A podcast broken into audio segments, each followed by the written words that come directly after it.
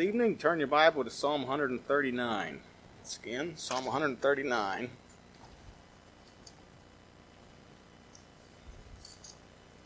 And I'm going to read verses 14 through 16. Psalm 139, verses 14 through 16 says, I will praise thee, for I am fearfully and wonderfully made. Marvelous are thy works, and that my soul knoweth right well. My substance was not hid from thee, when I was made in secret, curiously wrought in the lowest parts of the earth. Thy, thine eyes did see my substance, yet being unperfect. And in thy book all my members were written, which in continuance were fashioned, when as yet there was none of them. Let's go to the Lord in prayer. Heavenly Father, we do thank you again for the privilege and opportunity we have to open your precious word again tonight. Thank you to these people that have come and their faithfulness. And I pray, the Father, as we look into the Word of God, that we would be encouraged and strengthened and challenged and help us to have a right perspective on ourselves and our understanding of, of our Lord and Savior. And we do pray in Jesus' name. Amen. You know, if you read those verses carefully, there's Psalm 139, verses 14 through 16, even the whole chapter, you have to come away with the conclusion that God is very, uh, what's the word I want? Very interested in us and very knowledgeable of us. Think about verse 15, 16, verse 15. My substance is not hid from thee was made in secret, curiously wrought in the lowest parts of the earth. Thine eyes did see my substance, and my parts that are being formed. Yet being unperfect, in, in thy book all my members were written, which in continuance were fashioned when as yet there was none of them. In other words, it wasn't complete yet. Uh, you know, to say that, you know, as I've heard people say over the years, that God doesn't care about me or God's not interested in me. They don't really know the God of the Bible. Because He is very interested in His creation. Of course, we are His created beings. So we've been looking at a biblical view of self. And uh, some of the things we've been looking at um, is, you know, the. Um, we have to have a proper understanding of who God is and, and uh, a, a true evaluation of ourselves. We have to under, evaluate ourselves in the eyes of God honestly. And this is the problem that that that is prevalent in our world today, especially in our in our country and probably other places too, is you know, we we tend as human beings to compare ourselves with each other. You know, there's always somebody that you can look at and say, well, they're they're more wicked than I am, or I'm better than them. Um, and and by the world standards, you could say, well, my good outweighs my bad, so therefore I must be okay. Uh, of course, the Bible tells us that they that compare themselves among themselves are not wise. So we have to evaluate ourselves and our self image in the eyes of God. Galatians 3 6, 3, and 4 says, For if a man thinketh himself to be something when he is nothing, he deceiveth himself. Let every man prove his own work, and then shall have rejoicing in himself alone and not in another. So we have to evaluate ourselves honestly in the sight of God rather than try and boost up our self image. Uh, you know, the, uh, uh, a, a common practice is some people, you know, run down other people and make yourself look better. But no, we just need to, we just need to prove our own work and let our work speak for itself. I got a letter from a pastor who's become a church planter. Of course, that's what he did start out to do anyway. But and um, an email the other day, and um, and uh, you know I've known this guy for quite a few years, met him on several occasions, and he's of course seeking support and those of fellowship with him and support for his church plant. And I'll read you more about that later. But anyway, I said, well, I think you've proven to be a battle tested you're a battle proven soldier of the Lord Jesus Christ. You know, from what I know about him, I wouldn't even require him to come to the church to present his work because I know who he is and what he has, what has been his ministry for quite a few years and the stands that he has taken. So, you know, the Bible says here, we're to let every man prove his own work. So we have to evaluate ourselves in the eyes of God honestly. And of course, this requires that we recognize our sinfulness and need to yield ourselves uh, to the Lord. Uh, and and, and another, as we think about that, though, we shouldn't be surprised at our sinfulness. In other words, but he describes it this way: shouldn't be surprised at our sinfulness, but rather be watching, ready to deal with sin in a biblical way. And I said this before. You know, God doesn't want us to sin, but He expects us to. 1 John 1 9 says, if we confess our sin. It doesn't say, if you sin, then you need to confess it. It says, if we confess our sin. So God has taken for granted, or taken into, you know, and, and I don't know if that's the right way to describe it, but God has taken for granted that you and I are going to sin. Because we're sinners. That's what sinners do. Even saved sinners. They sin. So, he says, if we confess our sin, you know, in fact, he says, if any man say he does not sin, he's a what? A liar. So, we, we ought not be surprised. And, I, and I've, said this when, to, to parents, then, and trying to, you know, learning proper way to discipline your children, don't be surprised when they disobey you. Expect it. They're going to. Why? The same reason you and I sin. Because we are sinners. So expect your children. That way you won't be shocked when it happens and you won't react in a, or tend to react in a wrong way. You know, still sometimes hard not to react to some of the things children do. But, but you know, you need to expect it because they're going to. The best of children are going to disobey you. And in the same way, we shouldn't be, you know, shocked or, or completely, you know, so, sometimes people get so distraught over their sin that it's, it depresses them where, and the devil uses that to keep them down. And we must not go there. No, we must be ready and willing to deal with it. Uh, uh, 1 John 2, 1 and 2 says, My little children, or, uh, yeah, my little children, these things write unto you that you sin not. If, and if any man sin, we have an advocate with the Father, Jesus Christ the righteous. So he's already there. He's there interceding for, he's our, he's our mediator. So God has provided that for us. Why? Because he knows we are going to sin. We have an advocate with the Father, Jesus Christ the righteous, and he is a propitiation for our sins, and not for ours only, but also for the sins of the whole world. So a proper, a proper understanding of self is recognizing that you are going to sin. Doesn't mean that you delight in it or are happy that you did. I don't think there's, you know, a child of God, you know, it, sin brings guilt and remorse, but it ought not to cause us to, to go into, you know, depression or because we have failed God any more than we would, you know, you know, turn our children out because they failed us one time or disobeyed us one time. You know, you correct it. You correct it. And God has, has given us the avenue by which we correct it. Uh, so, now, some, some identifying marks of an unbiblical view of self. How do you recognize a person who has a non-biblical view of, of themselves? Uh, there's several things and several uh, things that are mentioned here. I'll notice several of them.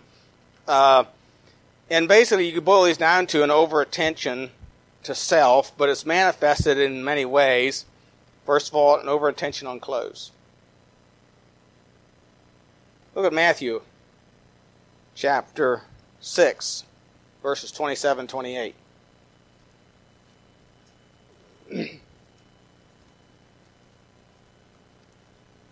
Matthew 6, 27, 28.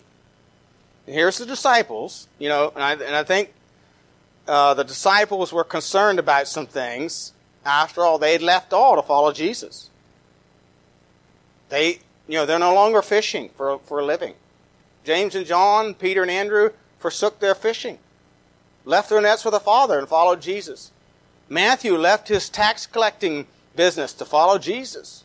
And the others left whatever, whatever pursuits they had in life to follow Jesus, to be with Jesus, and to learn the ministry from Jesus. And we know that they had, you know, there were people that gave things to him because, because they had a treasurer who, who kept the bag and bear what was put therein. Of course, Judas, you know, that means he kind of helped himself to it. So, so there were things that were given to him, but, but I'm sure there was times where, you know, Peter might have said to, to John, John, do you know if there's enough money in that bag to buy us dinner tomorrow? And those are legitimate human concerns. Just like you might say, hmm, do I have enough money for clothes and groceries next month? Now, from a human standpoint, those are legitimate human concerns. But what did Jesus say to his disciples? Verse 25, Matthew 6. Therefore I say unto you, take no thought for your life, what you shall eat, what you shall drink, nor yet for the body, what you shall put on. It's not the life more than meat, the body than raiment. Behold the fowls of the air, for they sow not, neither do they reap, nor gather into barns, yet your heavenly Father feedeth them. Are ye not much better than they? Which of you, by taking thought, can add one cubit unto his stature? Why take ye thought for raiment? Consider the lilies of the field, how they grow, they toil not, neither do they spin. Yet I say unto you, that even Solomon in all his glory was not arrayed like one of these. Wherefore, if God so clothe the grass of the field, which today is, and tomorrow is cast into the oven, shall he not much more clothe you, O ye of little faith? So, an over attention, a person may emphasize their clothes, and, and, and it could be that a rejection of the truth of trusting God. Hoarding up things. You know, some people hoard things because they think that, you know, what if a time comes and, you know, uh, it's an, un, an unwillingness to trust God. An un, you know, we can reject God's plan for our life and not trust Him in areas of our life. Therefore, we'll begin to devise our own ways of living. You know, uh, Ephesians 2.10 says, For we are His workmanship, created in Christ Jesus unto good works which God hath before ordained. And the word before ordained there means to make ready beforehand or prepared. So, which God has before ordained or made ready beforehand that we should walk in them. So, we need to trust God in our every area of our life to direct us and not devise our own ways of living. Um, you know, a good example of this would be when Daniel was confronted with a problem of living the way that pleased God or going along with what the king commanded. He had a choice. Either he could obey God and possibly perish, or he, say, he, could, he could have said, Well, to live. God knows got to live. So I've just got to eat whatever the king sets out here. And I've just got to drink whatever the king sets out here. No. See, Daniel believed that God had allowed him to be taken captive and that God would provide for him in obedience to his word in Babylon.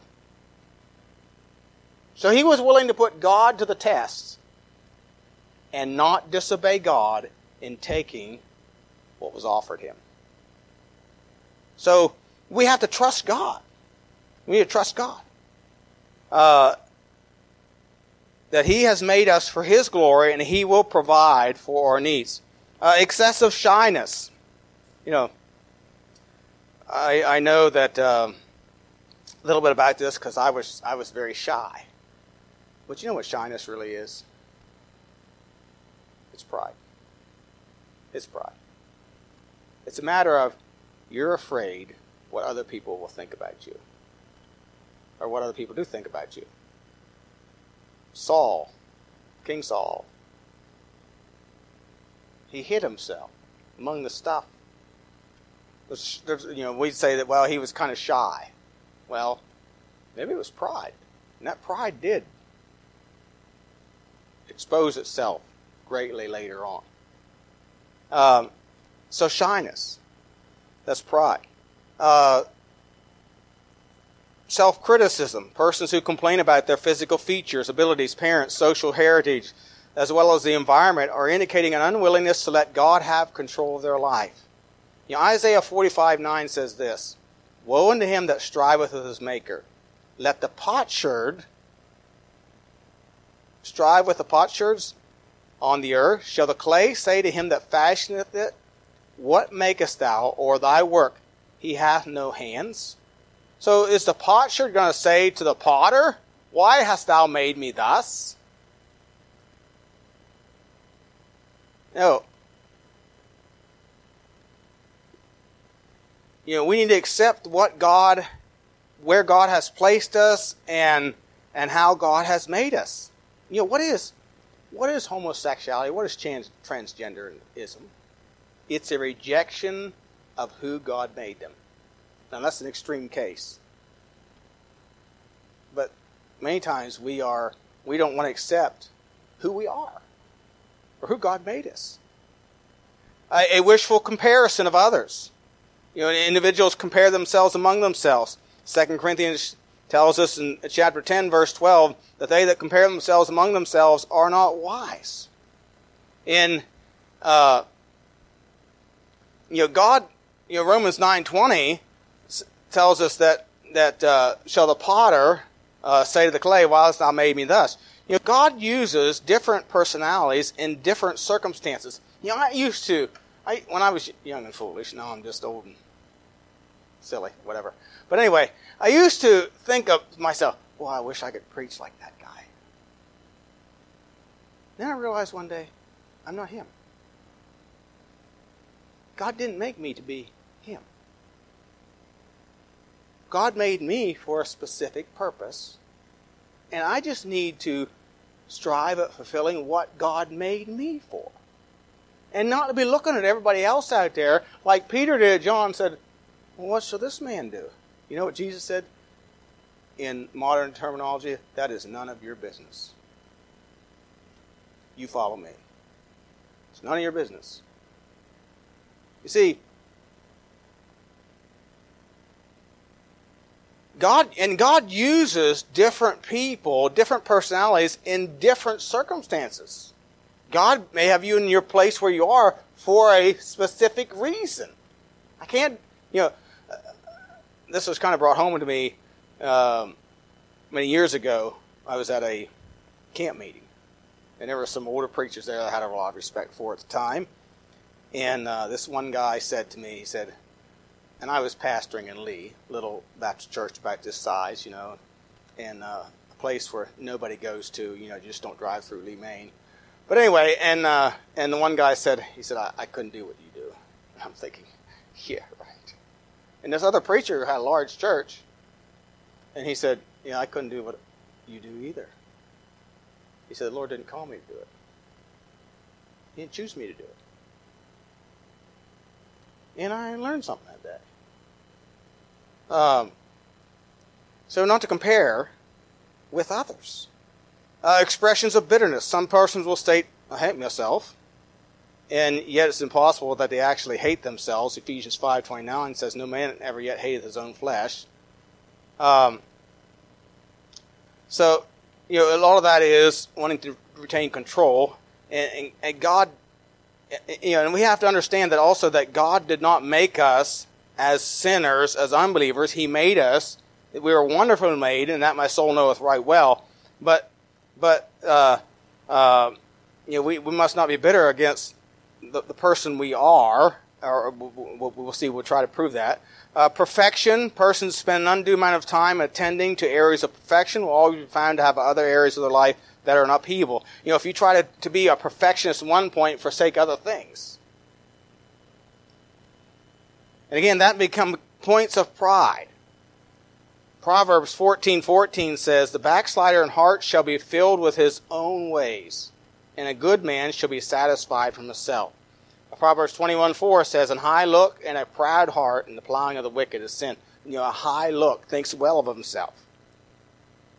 Uh, attitudes of superiority. The person who boasts of their achievements and refuses to associate with certain people, showing points of pride.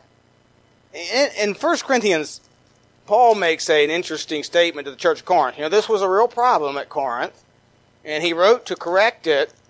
And of course, there were those at Corinth who who divided over personalities, pastor personalities, or preacher personalities. And Paul says this in 1 Corinthians 4, verses 6 and 7.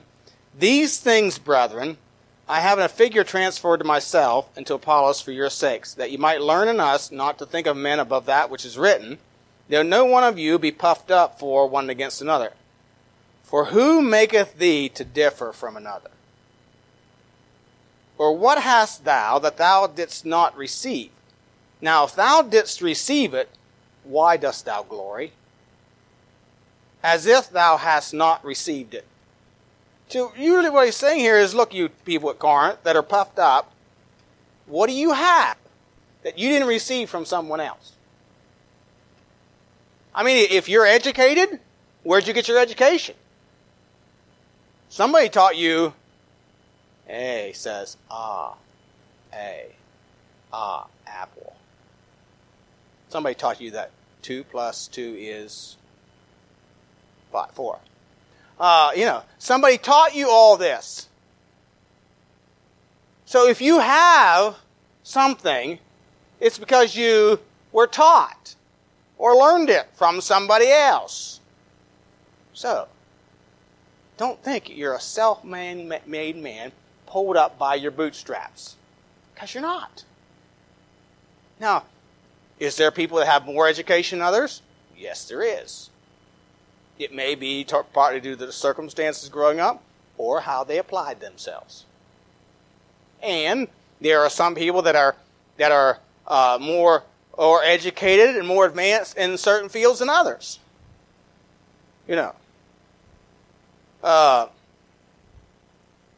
but again, it's not a point of pride. Paul said, you know, Paul said, you know, Paul could have boasted about the languages he knew, but he said, I didn't make myself to differ from Apollos. You know, I don't know that Apollos knew more than maybe two languages. Most people at that time probably knew at least two languages, probably the Greek that was spoken and, and Hebrew if they were Jewish. So they probably knew at least two languages, although it was believed that Paul spoke as many as six. So, but where did he get it? Where did he learned it from somebody? So who maketh thee to differ from another? Who made me different than you? I couldn't work at the in the the uh, was the IT department of the city of Raleigh. I couldn't do it. I wouldn't have the first clue what was going on. I couldn't do it with birds. I, I know they get sick, but what to do about it, I don't know. You know, so people are have educated themselves, learned from others in different fields, and we're all different. It's not a point to say, "Well, I'm smarter than him," because I'm just I was just born that way. Well, so attitudes of spirit. Awkward attempts to hide unchangeable defects. A person who spends an undue amount of time hiding their defects is one who has rejected the truth of Scripture. 2 Corinthians chapter 12 and verse 9. 2 Corinthians 12 and verse 9. Uh, thought I had it wrote down here. 2 Corinthians 12 and verse 9 the uh, Paul said he would glory in his infirmities. He said, And he said unto me, My grace is sufficient for thee, for my strength is made perfect in weakness. Most gladly, therefore, I'll rather glory in my infirmities, that the power of Christ may rest upon me. Now, I want you to think a little bit about what the historians say about Paul. They say he was little and ugly. Now, we know that he writes, when he wrote to the Galatians, he said something about his eyes, that they would have plucked their eyes out and given them to him if they could. It's believed he had an eye problem, maybe from when he was struck down the road in Damascus by the light of the glory of God. And you know, blinded him, and remember the scales came off his eyes after a number of days. So, you know, and, and you know, it's, it's history tells us, historians say he, that was all that he was ugly uh, and little. They say his presence was weak. The Corinthians said his presence is weak. So he's he, he's a man that's an appearance of no account. Paul said, "I go, and he couldn't do anything about it. That was his physical features. He couldn't do anything about it. He said, I'll glory him that the power of Christ may rest upon me. So, hide, unchangeable, way, and it's the way God uh, uh, made. Extravagance, those who spend on expensive items to gain admiration, acceptance. Uh, Luke 12, 13 through 15 says, And one of the company said unto him, Master, speak to my brother to divide the inheritance with me. He said unto him, Man, who made me a judge or divider over you? And he said unto them, Take heed and beware of covetousness, for man's life consisteth not in the abundance of things which he possesseth. Uh, so, you know, abundance of things does not bring satisfaction. Will Rice said this, quote, and you could sum these up by saying, you know, it's a concern of what others people think or think about me. Will Rice said this quote, If you look to the world or even another person to affirm what you believe, you believe nothing. Unquote. So if you're looking for affirmation from other people, you're looking in the wrong place. Looking in the wrong place. Now we have to look to God. It's He that makes us accepted in the beloved. So how do we gain a biblical view of ourselves? Well, we have to the balance of scriptures. We have to recognize on one side that we are made in the image of God, fearfully and wonderfully made. And on the other side, we have to recognize that our heart is deceitful. And there's no good thing in us. So, unless we see both sides, we'll miss the truth of Scripture and thereby get an unbalanced view of ourselves. So, so think about that. We have to, again, recognize God's design and creation. It is God that made us. We are fearfully and wonderfully made. And that my soul knoweth right well, Psalm 139 says. You know, God knew all about us when we were being formed. He knows all about us. Uh, 2 Corinthians 12 and verse 10, again, he says, Therefore I take pleasure in infirmities and reproaches and necessities and persecutions and distresses for Christ's sake. For when I am weak, then am I strong. See, God designed me and created me for himself. When the Lord would call him Moses, and he told Moses, you know, he wanted him to lead the children of Israel out of Egypt, and, and Moses said, Well, I can't speak. The Lord said, Who made your mouth? Who made man's mouth? Do you think God would eh, call you to speak if you can't do it? That's really what he's saying. Do not I know? I have made you. So we recognize that we are God's design. We're made for His glory. We should recognize the ba- basic purpose of God in creating us is to have fellowship with God. God wants and desires to have fellowship with us. As I said, he's very interested in us. Psalm 139 points that out. But John, 1 John 1, verses 1 through 4 says, That which was from the beginning, which we have heard, which we have seen with our eyes, which we have looked upon, and our hands have handled of the word of life. For the life was manifested, and we have seen it, and bear witness, and show unto you that eternal life, which was with the Father, was manifested unto us. That which we have seen and heard, declare we unto you, that ye also may have fellowship with us.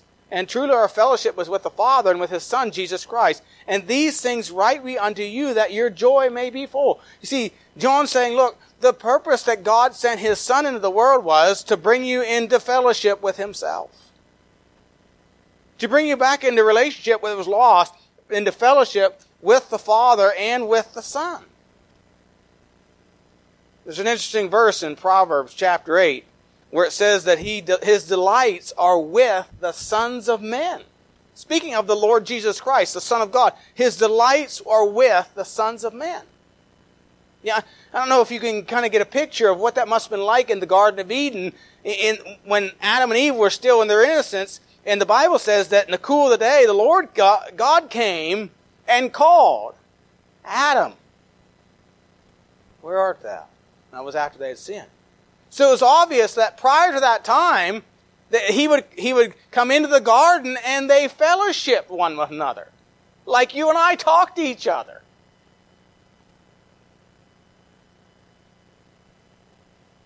Of course, that was all lost when they sinned. But that's God's desire. That's God's purpose in creating us.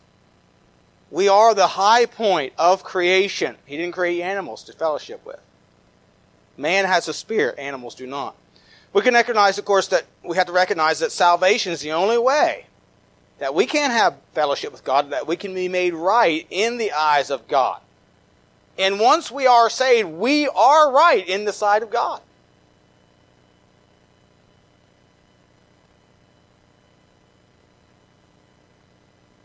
Ephesians 2:10 for we are his workmanship. So, we are his work. Uh, Ephesians 1 6 says, we, We've been accepted to the praise of his glory, who hath made us accepted in the beloved. You know, in 1 Corinthians 6, where he talks about, you know, a list of sins, and among those were the effeminate and, and, and those that defile themselves with mankind. And then he says, And such were some of you, but now you are sanctified. Now you are justified in the name of the Lord Jesus Christ. In other words, you are made right with God. That's what justification is. Declared right. Declared righteous. And so we have to recognize that salvation is the only way we can be, be made right in the eyes of God. We also have to be aware that our life will be rendered of little value in the work of God if we do not pursue living a God. You know, one of the things that false teachings that I mentioned last Thursday night that's out there is, you know, you just you just set back the Keswick philosophy. You just set back and you just meditate and you just think about God and you just set back and let God take care of everything. You don't pursue God or anything this kind. You just kind of let God take care of everything. Well, no, we have to pursue living for God. We have to, like the song says, I am resolved. No longer to linger, charmed by the world's delight. Daniel purposed in his heart he would not defile himself with the king's meat. In other words, he had resolved, he had determined. And he was going to pursue a right way in the sight of God. In first, uh, not first, second Timothy, chapter two, verses uh, 20 and 20 through 22, the Bible says this In a great house, and I believe that's speaking about a church there, in a great house, there are not only vessels of gold and of silver, but also of wood and of earth, and some to honor and some to dishonor.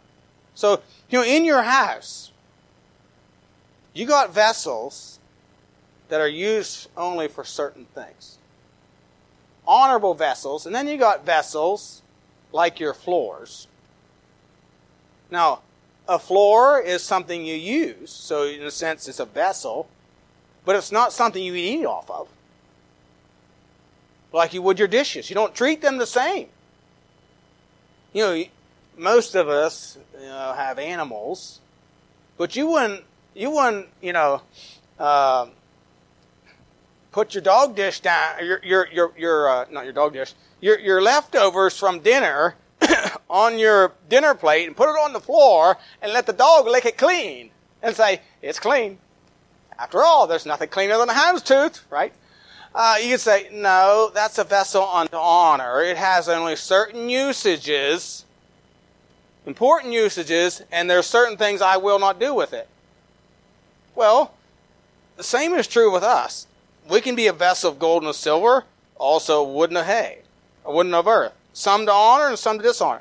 If a man therefore purge himself from these, he's talking about some sins uh, in the previous chapter, he shall be a vessel unto honor, sanctified and meet for the master's use, and prepared unto every good work. So that we have to pursue living for God, preparing our own life for Him to use. It's sort of like yielding to the Spirit. If you don't yield the more you yield to the Spirit, the more He's going to use of you. The less you yield to the Spirit, the less it's going to be used of you. Then we have to pursue it.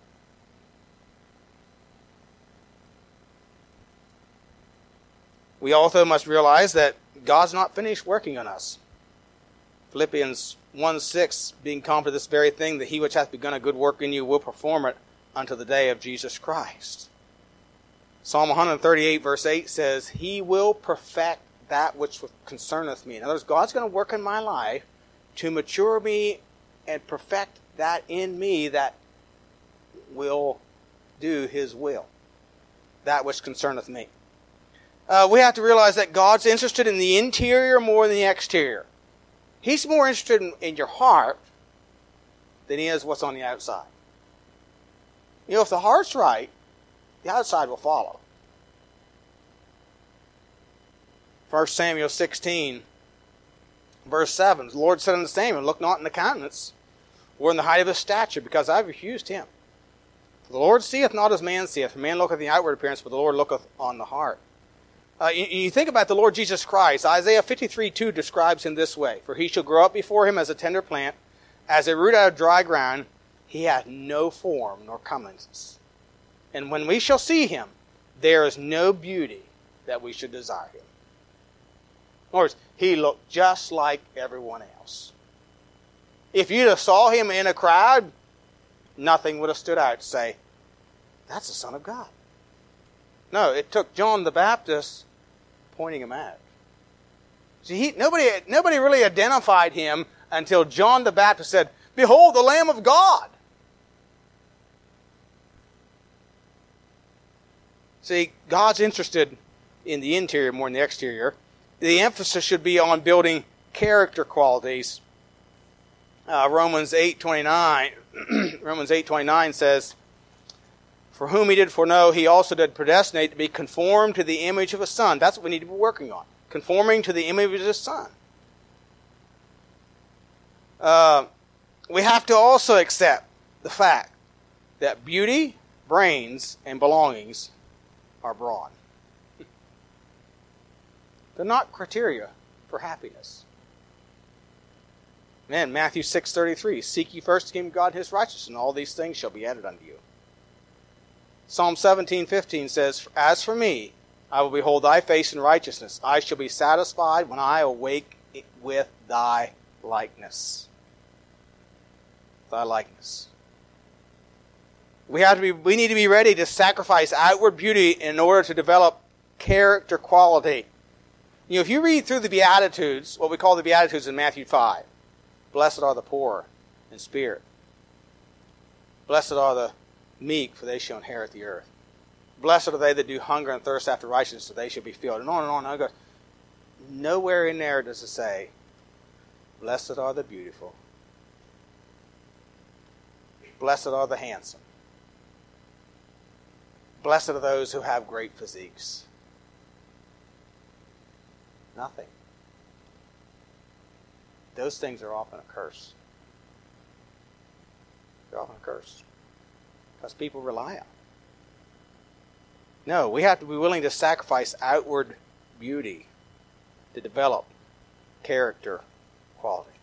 And then accept the fact that God is doing something special in your life and my life by varying appearances, abilities, parentage, and circumstances.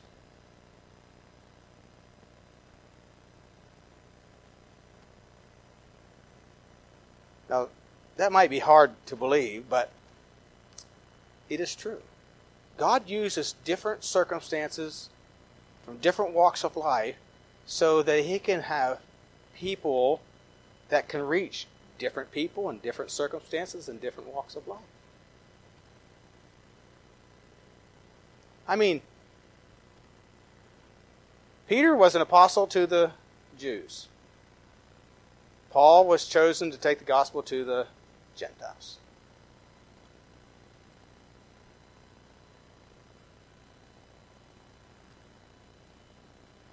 Yeah, so, and look at 1 Corinthians, 1 Corinthians chapter 1. Excuse me, 1 Corinthians chapter 1.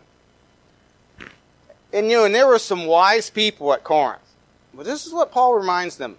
Verse 26 For ye see your calling, brethren, how that not many wise men after the flesh, not many mighty, not many noble. Now, he didn't say not any, he said not many are called.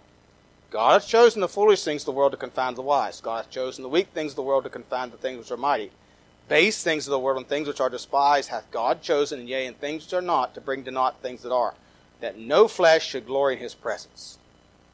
But of him are ye in Christ Jesus, who of God is made unto us wisdom and righteousness and sanctification and redemption, that according as is written, He that glorieth, let him glory in the Lord.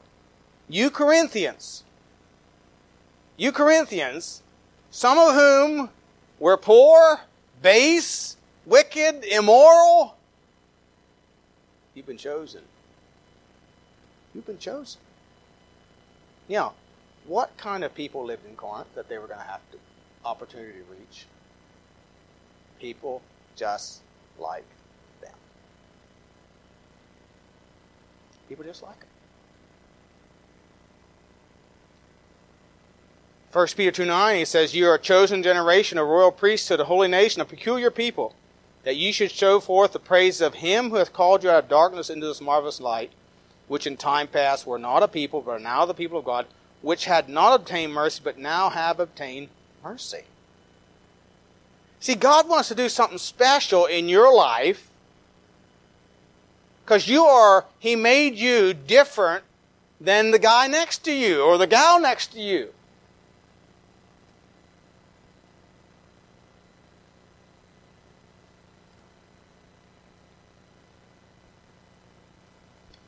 You know, there will be some people in this world that I, I, have trouble relating to. I don't know what to say.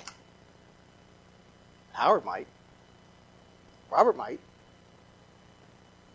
Because of our, see, our worldview is affected by upbringing and places we've been. And how we approach people is affected by the cultures we grow up in. You know, I tend to be just straight out blunt. I got along great with Mainers. They just, if they're not interested in church, they just plain right out tell you. They will never say, "Oh, we'll see you. We'll, we'll plan on visiting sometime." They they'd never tell you that. If if they weren't going to come, they just tell you. Like one guy said, he said, "I'll take the track," but he said, "I'm not going to come to your church." Just matter of factly. Now I don't know if I've ever heard that here. You know, and I, I kind of like that. I just, you know, my competitive nature got, you know. But, um, you know, God makes us all different for reasons. But He calls us all to serve Him, and we can all glorify Him with our own personalities. and the own, the, our own little worlds in which we live. So we need to accept what God has done and is doing in our life. Now, how should we respond? And I'll just quickly, it, we need to, if there's flaws in our life, we need to correct them if possible. Deal with sin and correct it. Areas of physical problems, correct as possible. Paul said in, in 1 Corinthians 9, 27, of course, we can, we can confess our sin. We know what to do with that. Confess our sin. First, but 1 Corinthians 9.27, he says, But I keep under my body and bring it into subjection, lest that by any means, when I preach to others, I myself should be a castaway. So if we have physical problems that are hindering us, we should correct them. If possible. Paul couldn't do anything about his eye problem. He couldn't do anything about his weakness, his appearance. He couldn't do anything about it. That we just need to accept and learn by the grace of God to live with it and glory in those unchangeable areas. Make them marks of ownership, which remind us that we belong to the Lord. He made us thus. He allowed this. We should use them to motivate us to develop inward qualities. Again, Paul said, he would glory in his infirmities. He learned to glory because the grace of God was sufficient in him. He learned to glory in his infirmities that the power of Christ might be manifested in his life. because of his weakness, physical weakness. And so we should thank God. You know, those those unchangeable areas of our life that we can't change are opportunities for inner spiritual growth. What does James chapter 1, verses 2 through 4 say? Count it all joy when you fall into diverse temptations, knowing that trials worketh patience. If you let patience have her perfect work, that you may be perfect and entire, wanting nothing. Peter describes these trials as um,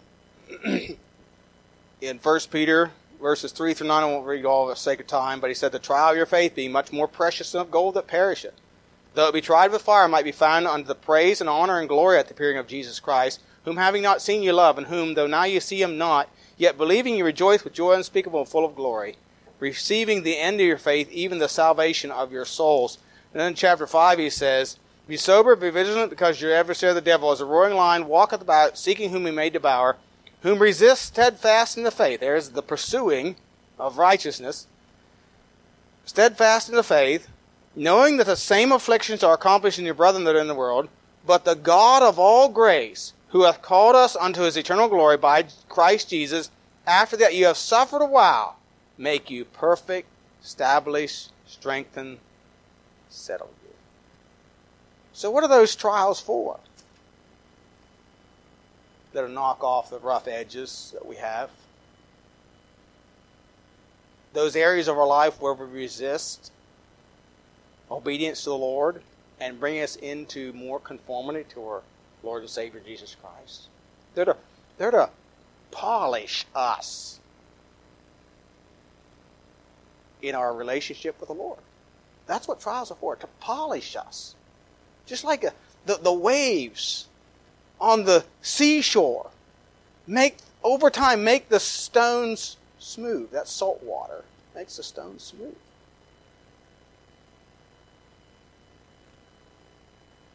Think about what the trials that Moses, who was then called the man of God, what made him the man? After all, he was raised in Pharaoh's house. The Bible says in Acts chapter 7 that he was mighty in word and in deed. He was prepared to be the next Pharaoh. He was a great speaker. He could command audiences. He could lead armies.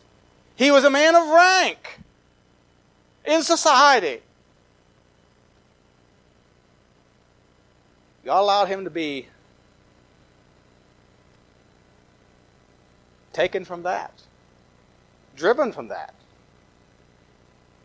and out keeping sheep. keeping sheep where nobody knows him, He's just insignificant. He's just a shepherd. A nobody. For 40 years. You know what I think that did for Moses? I think that it helped Moses get over Moses. And he realized, you know what? I can't do this my way. You know, he tried that when the Egyptian was beating a Jew, he killed the Egyptian. He tried that. He tried doing it in his own strength. But it took 40 years to him to realize, you know what? If this is going to get done, if my people are going to be delivered from Egypt, God has to do it. You see, he needed a right perspective on who he was who God was. It took 40 years. We need to have a biblical understanding. We have a balance. A balance. Again, the balance is we ought to understand that we are fearfully and wonderfully. We are, we are wonderful creation of God, and yet we have a wicked, deceitful heart. There's nothing good in us, and it's God that makes us right with Him and enables us to glorify Him.